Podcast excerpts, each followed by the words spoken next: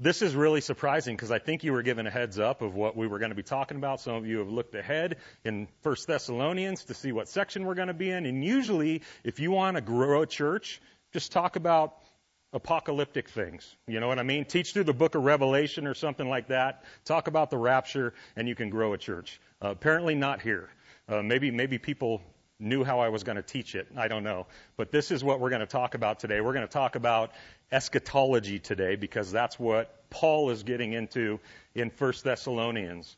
And uh, if you don't know what that big, interesting word is, eschatology, it just means the study of last things.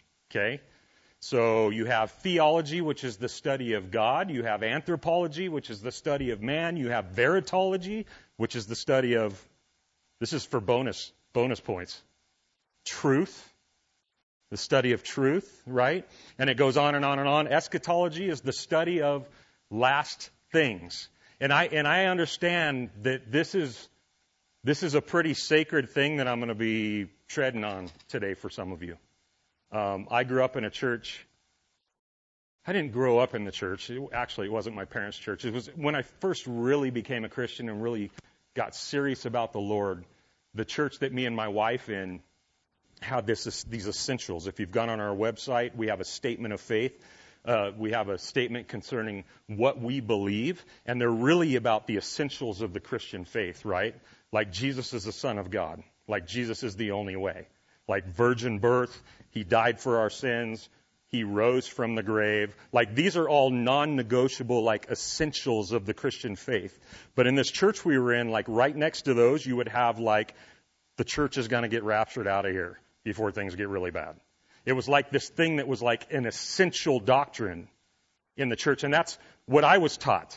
I was taught to uh, to look at it that way and to hold on to it that way, and it actually became a staple of what I'm going to call this denomination. And um, so I, I, I am going to apologize, but kind of not at the same time, right from the get go. I hope you understand that our goal here is not to protect something because it's what we were first taught. Our goal here is to be ongoing students and pursuers of truth. So that means that sometimes we have to look at something that we've held for years and question it or even walk away from it if it does not line up with what God has clearly given us in His Word. And that's what we're in the pursuit of here. Um, and that's actually my responsibility to you guys, right? Like I'm going to have to answer to dad one day about the stuff that I talk to you about, the stuff that I teach you as truth. And um, I already know that some of it ain't going to go well. So I'm like trying to clean it up as best I can. And, uh, and, and so I, I want to be accurate with how I am expositing the Word of God. And do you guys remember what that word expositing is? We talk about exposition when it comes to teaching the Word of God, which just means to expose. We are here when, even when you're at home, reading through the Word of God on your own, the goal should be to expose or to exposit Scripture, which means you're exposing what is there. What's clearly being taught, you're, you're mining that. You're, you're extracting that out of the text to base truth claims on, not the stuff that's not clearly there. So don't read the white part of your Bible, read the black part of your Bible, and then, and then make observations of truth there. And we're going to attempt to do that today. 1 Thessalonians chapter 4. And I want to remind you really quick what's going on here. Um, there's obviously two letters that Paul ends up sending this church in Thessalonica. This is the first one, probably one of the first epistles he ever wrote. Okay, and um, basically, Paul is not addressing this section in 1 Thessalonians chapter 4 to talk about a rapture. That's not what he's doing. This is where we get the doctrine of the rapture, is right here in this very place. But he's not actually, that's not his goal to the, Thessalon, the, the Thessalonians when he wrote this, was to talk about the rapture. It was to answer something else. So Paul came to Thessalonica on a second missionary journey. He was only there a matter of weeks, we believe, according to Acts, right? Hardly enough time to unpack and teach all the mysteries concerning uh, the Christian faith. I actually need to get to Thessalonians since that's what we're teaching in. And um, part of what he most likely did talk about in those, those weeks that he was there in a short time was that Jesus is going to return for his church. Jesus is going to come back because that is an essential eschatology. Christ is coming back to collect that which is his and to glorify it once for all and to judge the ungodly. Right? This is a clear teaching of our Bibles. This is a clear eschatology. So I'm sure he talked about that stuff. We know that he talked about some of the things, some of the details surrounding the return of Christ because if we, if we skip ahead and cheat in 2 Thessalonians chapter 2 verse 5, he says, do you not remember that when I was still with you, I told you these things? And he's referring to some of the signposts, right? that are going to occur surrounding the return of Christ. So we know that he went into some of it. However, it seems from what he's about to clarify here that they had some misunderstandings or some questions as well concerning things that surrounded Jesus' return. Like, what about those who have died in the meantime? What about believers that um, are not alive now and will not be alive at the return of Christ, at the second coming? Are they going to be disembodied spirits for all eternity? Right? Are they just going to be second class citizens in heaven? What about them in relation to us at the return of Christ. And what we're seeing here today is Paul's answer and clarification of how that's going to go down. That's what we're seeing here. So we're going to move through this section this morning, and we're actually just going to make six observations. That's how we're going to roll through this today. We're going to make six statements or observations based on what Paul is saying here. All right? So if you have a problem with me afterwards, take it up with Paul. So, all right, let's go ahead and read the text after I get some water. We're in chapter 4, 1 Thessalonians. We're going to take verses 13 to 18, where he says, We do not want you to be uninformed or ignorant, brothers, about those who are asleep, that you may not grieve as others do who have no hope. For since we believe that Jesus died and rose again, even so through Jesus God will bring with him those who have fallen asleep. For this we declare to you by a word from the Lord, that we who are alive, who are left until the coming of the Lord, will not precede those who have fallen asleep. For the Lord himself will descend from heaven with a cry of command, with the voice of an archangel, with the sound of the trumpet of God, and the dead in Christ will rise first. Then we who are alive and are left will be raptured, caught up together with them in the clouds to meet the Lord in the air. And so we will always be with the Lord. Therefore, encourage one another with these words. Six observations we're going to make. Number one, uh, if you are a note taker, I'll try to repeat these a couple times for you. Otherwise, you can go back. This will be recorded and you can hear it afterward. Number one, do not be ignorant or uninformed of eschatology, of last things. Do you see that there in verse 13? Paul does not want us to be uninformed or ignorant of last things or with our eschatology. What does it mean to be ignorant? It means to be untaught. It means, like he says here in the ESV, to be uninformed, which could also include being misinformed. Misinformed. Paul doesn't want us to be untaught, uninformed, or even misinformed when it comes to the coming of the Lord. He wants us to know and to understand how this is going to go down. In other words, eschatology matters. Eschatology matters. It's not unimportant, it's beneficial. And this is where Christians and denominations and many churches tend to, to fragment and divide. Like I already said, I was in a church um, that took it to one extreme. Okay? And it's not just that they paid attention to eschatology, which is good because Paul tells us to do that, but, but they actually spent all of their time trying to decode and defrag every detail of eschatology, which the Bible does not do for us. Okay? So it was taken to a point um, to where it actually became unhealthy and was a reason why they would separate themselves from other churches, is because they had a detailed eschatology that they thought everybody else had to have. And if you didn't have it, you could probably, you can just go worship somewhere else. So there's this extreme that we can take eschatology to that it's not meant to go to. But the other extreme is that we don't pay attention to it at all. And I've been in one of those churches too, where nobody ever talks about the things surrounding the coming of the Lord. It's one of those things that's completely taboo because I think because they knew that it's something that divides unnecessarily. And so the response to that is we're just not going to speak of it at all. We're just going to leave this thing asleep and not even consider it. And Paul would rebuke that according to verse 13.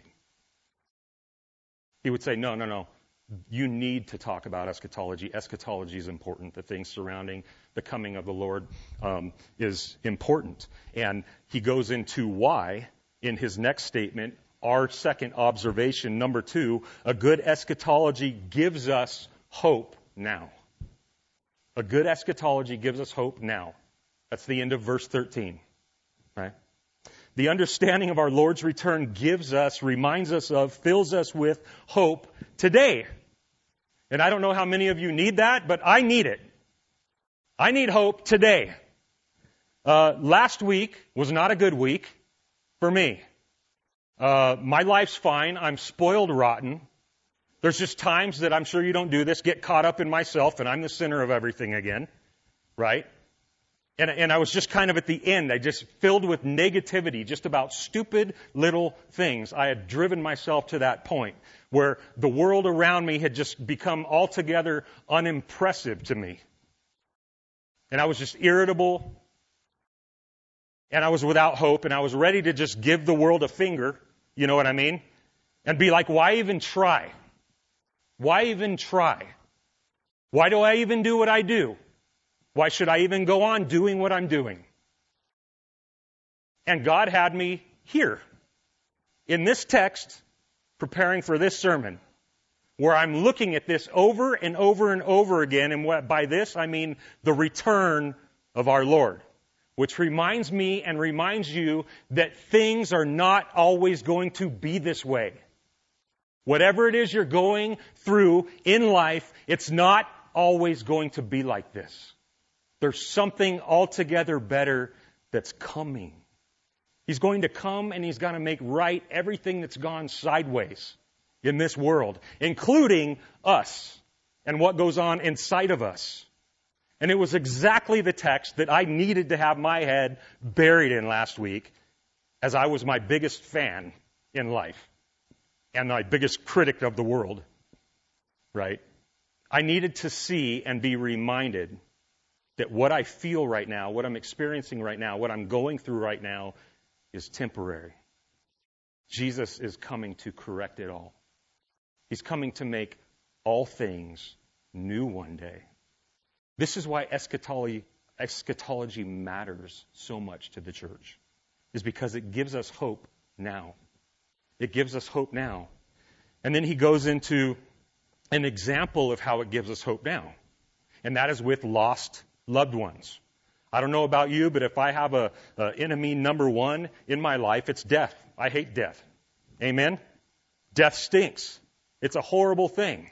It's the, it's the removal of someone that we love from our lives, which seems permanently permanent, unless you look at what Paul's saying here.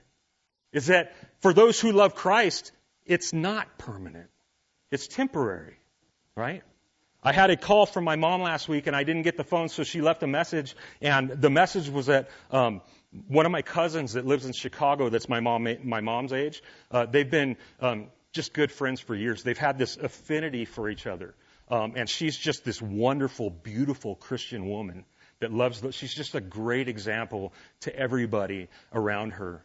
And uh, she had a sudden heart attack and she died. And I, I felt horrible for my mom when I got the message that I, I wasn't there to answer the phone when my mom called because I knew how much my mom loved Jean, this lady. And so I get on the phone and I call my mom back, and she's sitting in the middle of Sherry's having lunch, like a BLT or something, with my dad, right? And I'm like, Mom, like I'm, I'm sorry to hear about Jean, and she starts bawling. She actually start like she wasn't even like consolable. She just starts weeping heavily. And I can just picture this going on in the middle of Sherry's as she's eating her food, and everyone's probably looking at her because it wasn't quiet. Right? And she had me on speakerphone. And she just starts crying and crying, and I said, Mom, Mom, can I read you something real quick? Because again, this is the text I was in. Right?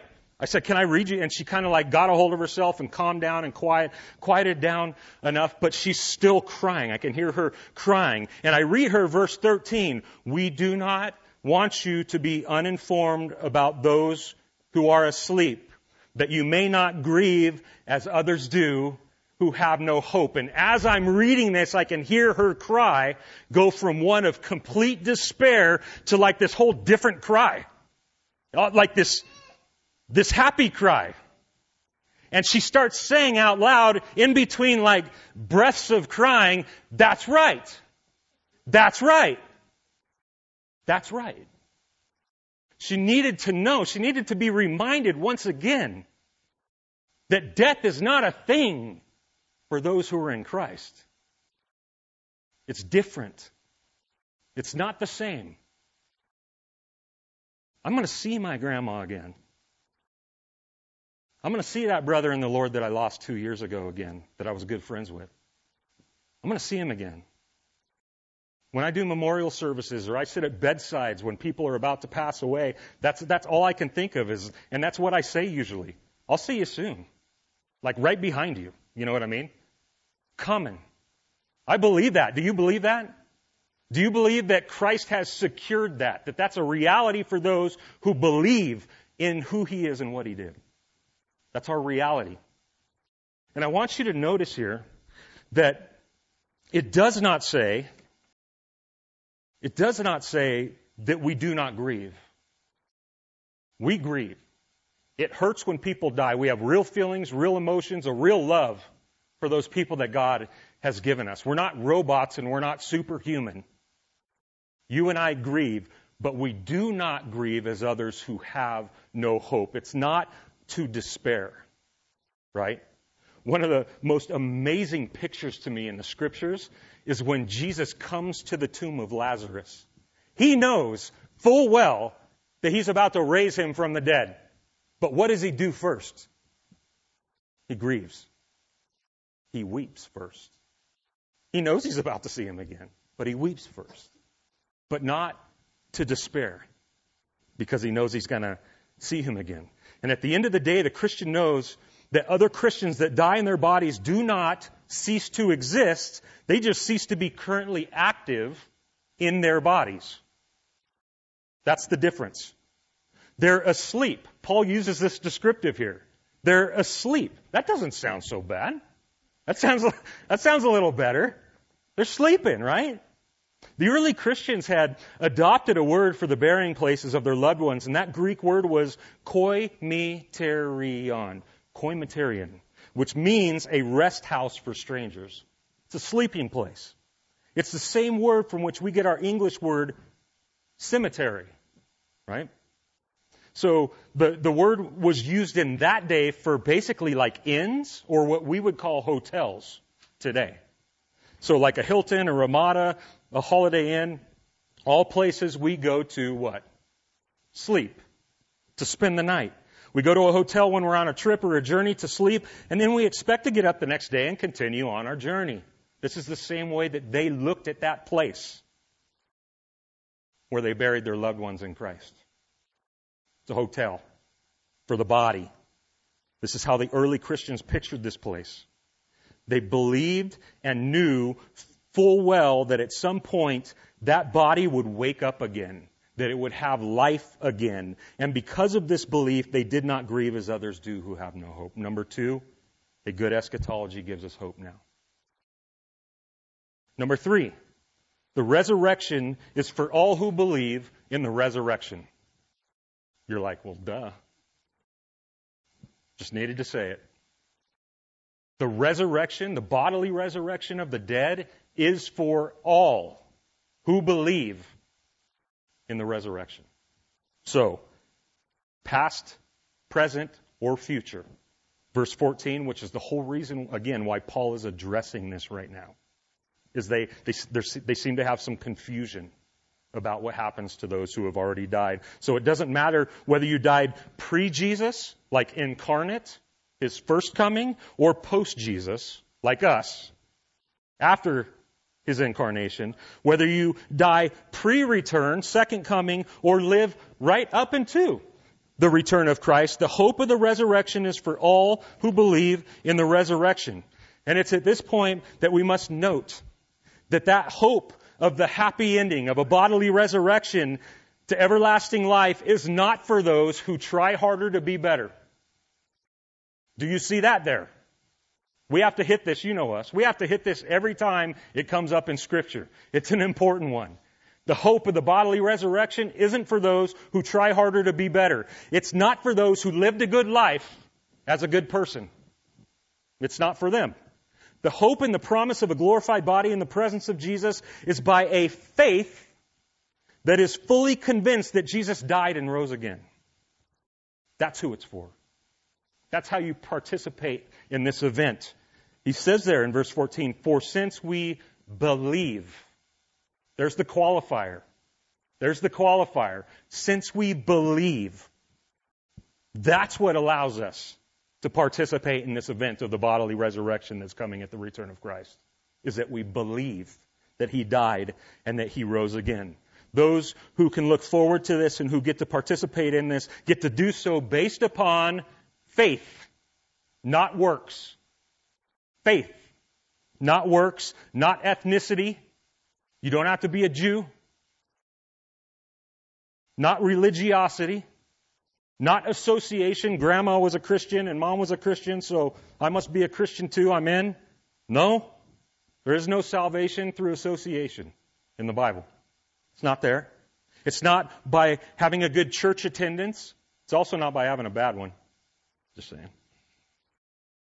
It's not by being registered conservative. It's not by being patriotic or a good nationalist. Right? It's not by feeding the poor or the hungry or volunteering in a warming shelter. That's not how you participate. It's by faith. By faith we will rise by our Lord to our Lord in the end. It's important to know. Um, doesn't matter when you lived.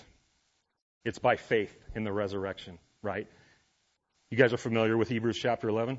We call it the hall of faith. I think that's what it's oftentimes been labeled.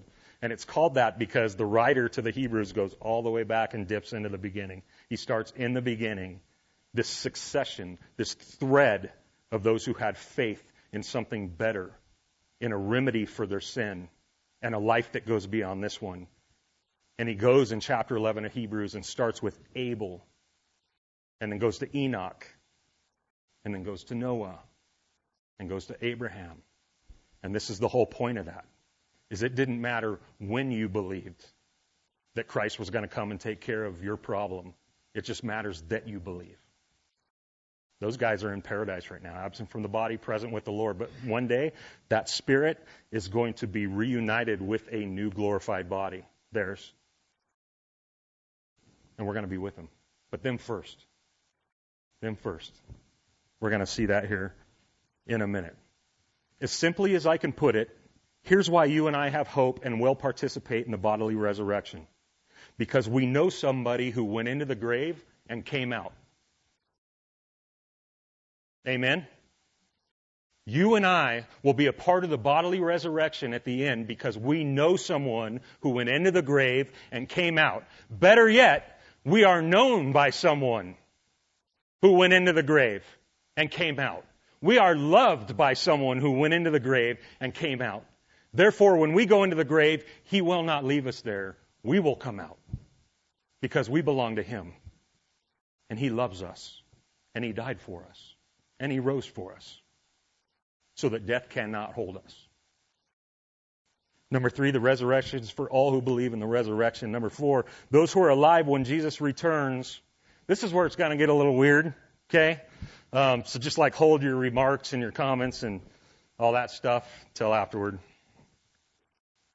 Number four, those who are alive when Jesus returns will not be the first to be with him bodily. I said it. verses 15 and 16. In other words, the rapture of the existing church, or those who are alive on earth when Jesus comes back, does not come before or precede, like Paul says here, the bodily resurrection of the dead, the sleeping. That means the movies lied to us. And the book series lied to us. Paul's saying something different.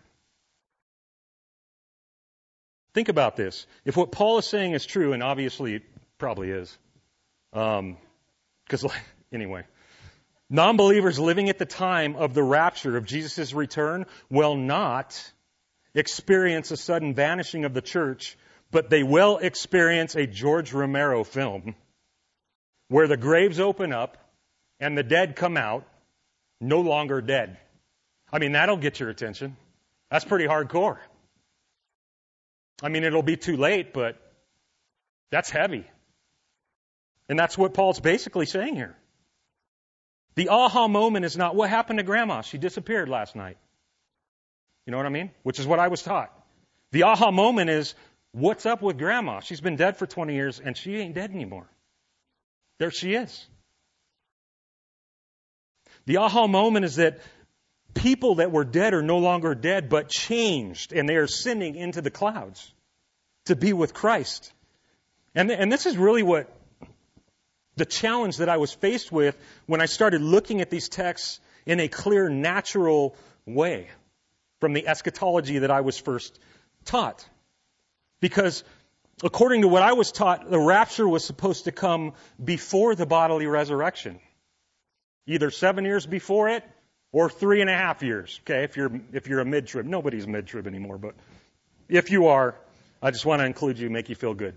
Okay, either way, the rapture is supposed to come before the bodily resurrection, but we're actually seeing the opposite clearly taught here by Paul. That the bodily resurrection of the dead precedes those who are alive and remain and therefore need to be caught up bodily. So if, if, if, we, if we don't allow Paul to be right and we want to hold on to this other thing, then we have to accept we have to accept two comings. We have to accept two raptures. We have to accept two last trumpets. We have to accept two bodily resurrections. And I found out that biblically, I just couldn't do it. According to a pre tribulation rapture view, there's a lot of death that occurs after the rapture of the church, right? You ever looked at Revelation chapter 7? John gets caught up into the throne room of heaven and he's being shown around, and at one point he's shown this multitude that he could not number. And the angel comes to him and he's like, Who are these? And it's like, What do you mean? Asking me, like, you you know. Like he plays it off like, come on, like, we all know who they are. Like he doesn't know. It's like, you know. And the angel says, These are those who came out of the great tribulation and have washed their robes white. It's this multitude that couldn't be numbered. So there's a lot of death, a lot of death that's going on after a pre tribulation rapture.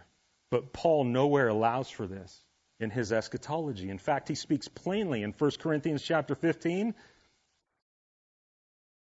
that death is done when the bodily resurrection takes place. Listen to this. 1 Corinthians chapter 15, I'm just going to start in verse 50 again. You can jot this down. I tell you this, brothers flesh and blood cannot inherit the kingdom of God, nor does the perishable inherit the imperishable. So we can't get in this way. We cannot get into the club dressed the way that we're dressed in these bodies because they're imperfect. They're not outfitted for it. We need new ones. Like, kind of like what Jesus had when, he, when the, st- the stone was rolled away and he, and, he, and he lived again. Right? It, w- it was the same but different. Remember that? Like Thomas was able to like physically touch him, and yet when he entered the rooms where the disciples were, he didn't use doors or windows. Like it, it, it hybrid, whole different deal, right? Like we need that, and Paul's saying that here. He says, "Behold, 1 Corinthians 50, continuing, I tell you a mystery. We shall not all sleep. And listen to the language here as I go through it. It sounds parallel. It sounds identical to what he's saying to the Thessalonians. We shall not all sleep, but we shall all be changed. In a moment, in the twinkling of an eye. How fast is that? It's quicker than a blink. Right? Like it, it's as fast as it takes light to move across the surface of a pupil. Like it's fast. Right? In the twinkling of an eye, at the last trumpet. For the trumpet, which one? The last one, shall sound, and the dead in Christ shall be raised imperishable, and we then, those who are alive, shall be changed. Puts it in the same order, saying the same thing. The bodily resurrection of the dead happens, and then those who are alive are changed and join them. All bodily. He goes on in 54 there in chapter 15. When the perishable puts on the imperishable, the mortal puts on immortality, then shall come to pass the saying that is written. You ready? Death is swallowed up in victory. O death, where is your victory? O death, where is your sting? It's over at that point. It's done. When Jesus raises the dead and changes those who are alive, the game is over. Death is over, Satan's over, sin is over, the game is over. It's won and it's done. Hallelujah. It's over at that point. If this is true, if Paul is correct, and again, I think he is, because there's a bigger author than him here, then the rapture that we have in our scriptures is the catching up of the saints bodily at the resurrection. Here's the hint. If you can place the bodily resurrection in your Bible, then you have the placement of the rapture in your Bible. I'll just say it that way. Not two events, but one. So, number four, those who are alive when Jesus returns will not be the first to be with him bodily. Okay? And number five, what did I say? I'm doing six of these. Number five, the rapture catches us up to meet Jesus where? In the air. The rapture catches us up to meet Jesus in the air, verse 17.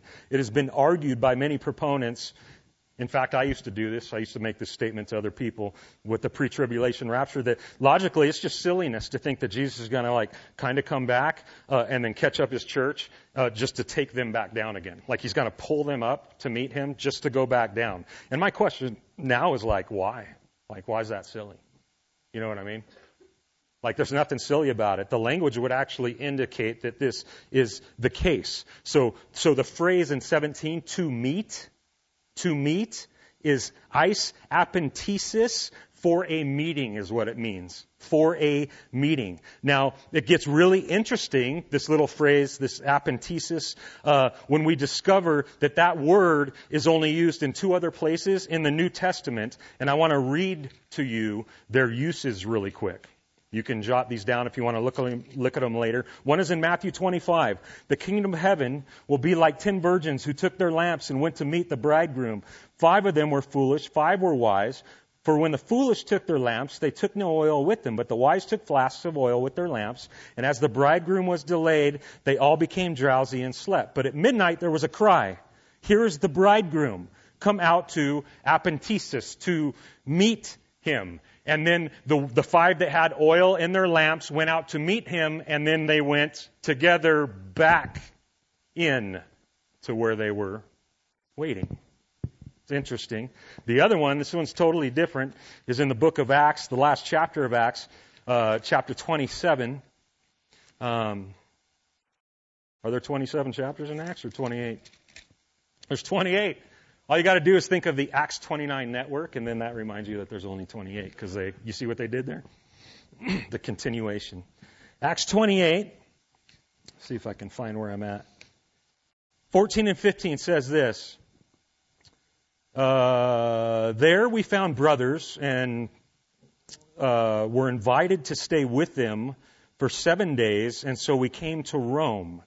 And the brothers there in Rome, when they heard about us, came out as far as the forum of Appius and three taverns to Apenteos to to meet us, um, basically, is what that means. So Those are the uses. So my question is, what do these two texts that are completely different from each other as far as what they're saying have in common?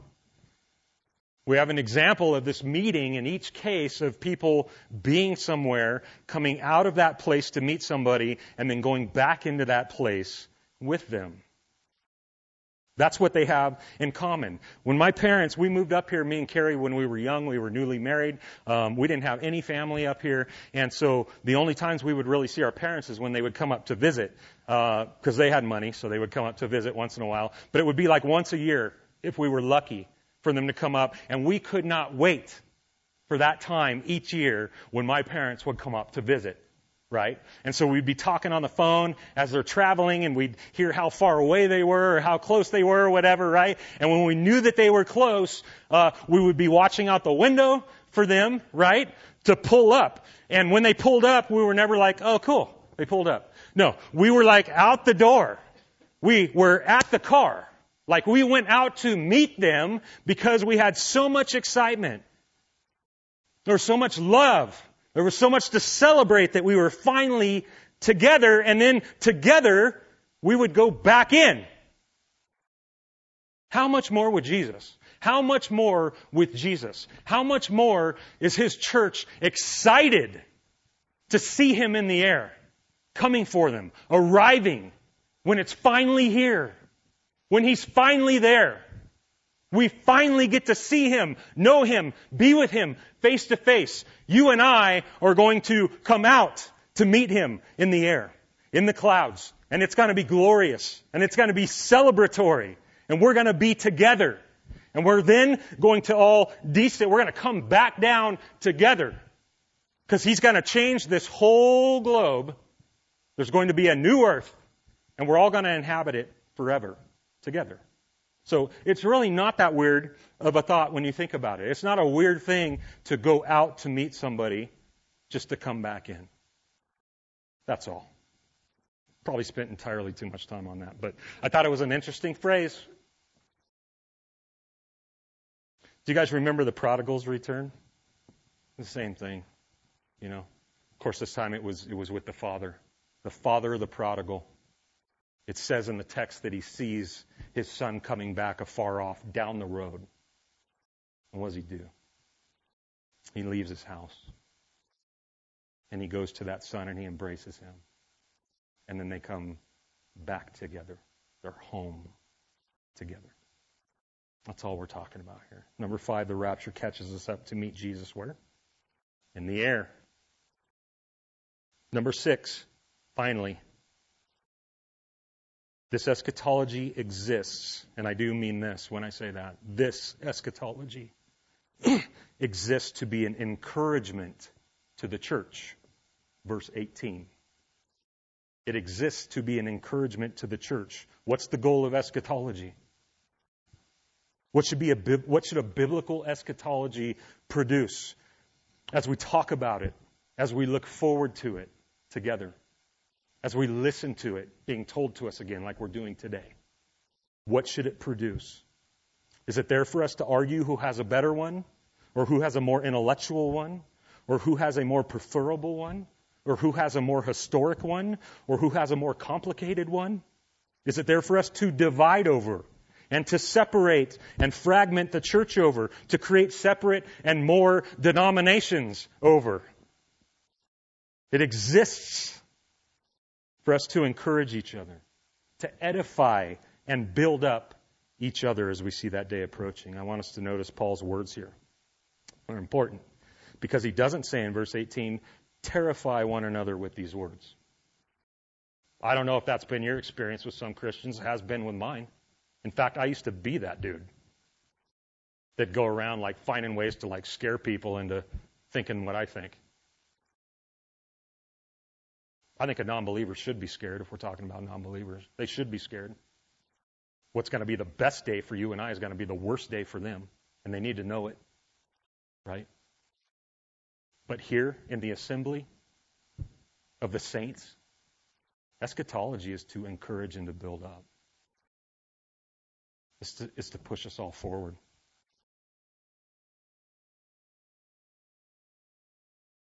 People can get so caught up, oh, the new world, the new world order, the one world order is happening. We, we know it's going to happen. Like the Bible said that a long time ago. Like, okay, right? But instead, a lot of times it's like, yeah, load your shotgun, you know. The New World Order's coming, like, dig your bunker out. Why? The mark of the beast is this, the mark of the beast is that. Be careful, you might take it. No, you won't. I'm sorry. Let's just get this out of the way. If you belong to the Lord, you ain't taking it. I don't, I don't know how we don't understand that. Like he's bigger than whoever it is that's coming. And Jesus tells the Father, I'm pretty sure in Matthew chapter 6, of all that the Father has given me, I ain't going to lose one. I'm not going to lose one. So you're not going to make a stupid decision and screw up and, oh my gosh, wake up the next day, I took the mark. I can't believe I did that. No, you ain't. You are already marked. You were marked first by the one who's bigger than everything else. Do you understand that? You're okay. If you know him, you're okay. Right? We're not, we're not here to be afraid of those things or guess at those things. He says encourage, establish, build up one another in these words. We who have this hope have a great hope. We have a blessed hope. Because the glorification of our bodies in the presence of our Lord is the blessed hope of the church. That's the blessed hope of the church. That Jesus wins is the hope of the church. And he wins. He doesn't lose. He wins. So here, so here's the deal. Like if I'm going to boil this thing down, if there's something I guess I want us to really grab onto with what Paul's proclaiming here with eschatology, it's this. Our blessed hope as the people of God is not found in that we're going to escape a coming period of tribulation. Our blessed hope is that when he appears, we will be changed in the moment, in the twinkling of an eye, and glorified in his presence once for all. That's the blessed hope of the church. And these are the words that you and I need to speak to each other. This is the focal point of a biblical Christian eschatology. Is not when this happens or when that happens or if we can get out of hard times. Because I'm pretty sure looking at the history of the church, if you and I are Christian and we follow Jesus, you signed up for hard times. I, I prefer to escape. Like I, I, I would rather escape hard times. So like it's like I would prefer this view. But is it biblical? No. Our blessed hope is that is that after this world does whatever it chooses to do to us because we're Christ followers, he wins and he restores everything once for all. Right? Go ahead and send your emails versus objections to Pastor David at the door, 3r dot org. Be nice. Here's my challenge for us this morning, just in closing to humbly put aside our presuppositions and prayerfully consider what Paul is saying in this text. That's all I'm asking. God and Paul doesn't want us to be ignorant concerning our eschatology. Our eschatological view should be one that gives us ultimate hope and encourages us when we think on it. It's not one that breeds fear and question and division and skepticism and worry, which is what's coming out of so many Christians these days, are those characteristics. And I don't get it. Christians have become so caught up, pun, pun intended, in the world's current events and politics, and the fruit in the ones that do that always seems to be the same negativity, divisiveness, fear in Christians. And I don't remember seeing any of those on the list of fruits of the Spirit. They don't, they're not things we ought to be walking in. If we're walking in them, something's wrong. That tips us off. The Christian actually sleeps on the boat. I've talked about this before, and it's just true. And you guys all know the story. The Christian sleeps on the boat. Jesus taught us this. When the world is raging around, and it's going to get worse. It's bad right now, and it's going to get worse, people. Everything in this world is going to get darker and uglier and more wicked. It's going to get worse. So, so the waves that are hitting the side of the boat and that are coming over the top of the boat are going to get worse. It's going to even start breaking the boat apart. But what's Jesus found doing? They get mad at his disciples get mad at him because he's just sleeping. The boat's falling apart. and Jesus is sleeping. And they're like, What's up, dude? Like, how can you sleep at a time like this? This is no time to sleep. And what does he say? Oh, you of little faith. Because he knows how the story ends, and he also knows the one who is bigger than the storm. That's why you and I can sleep right now on the boat that we're on, no matter how bad it gets, is because we know the end of the story, which is our blessed hope, and we know who's bigger than the storm that's going on around us. Lord, thank you so much for texts like this that um, demand our attention forward. It's so easy to get caught up in the present of where we live and how we live now. But but but wow, um, you want us to look forward to the end of the story, to be reminded of the end of the story because it affects how we live now. And so I thank you so much for again preserving this text and then for having Paul speak clearly about the things that you clearly want us to know. And it's all to your glory. We cannot wait for that day that is coming when we're not standing around here talking about, imagining what it's going to be like, but when we will be living it in your presence. We ask you to come quickly. In Jesus' name, amen.